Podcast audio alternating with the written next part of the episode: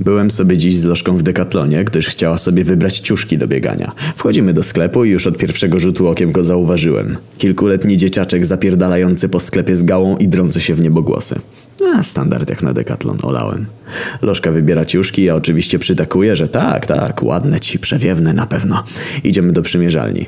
Ona się chowa za kotarą, mówi, żebym trzymał i nie podglądał jak przymierza stanik. No okej, prywatność, rozumiem. Stoję więc tak sobie i trochę mi się nudzi. No i nagle uderzenie w tył pleców.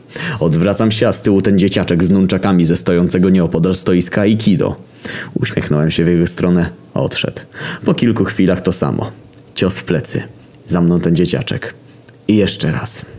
Się wkurwiłem, widzę, że na chwilę zniknął, więc opuściłem swoją lożkę na te 30 sekund, podbiegłem do stoiska Aikido, wziąłem drewnianą katanę i wróciłem na stanowisko. Czekam.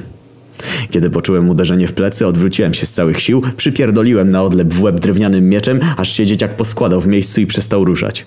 Nagle podbiega mamusia i się drze, że policję wezwie, etc. To kurwie też przyjebałem, dodając jeszcze nad truchłem kendo droga miecza szmato.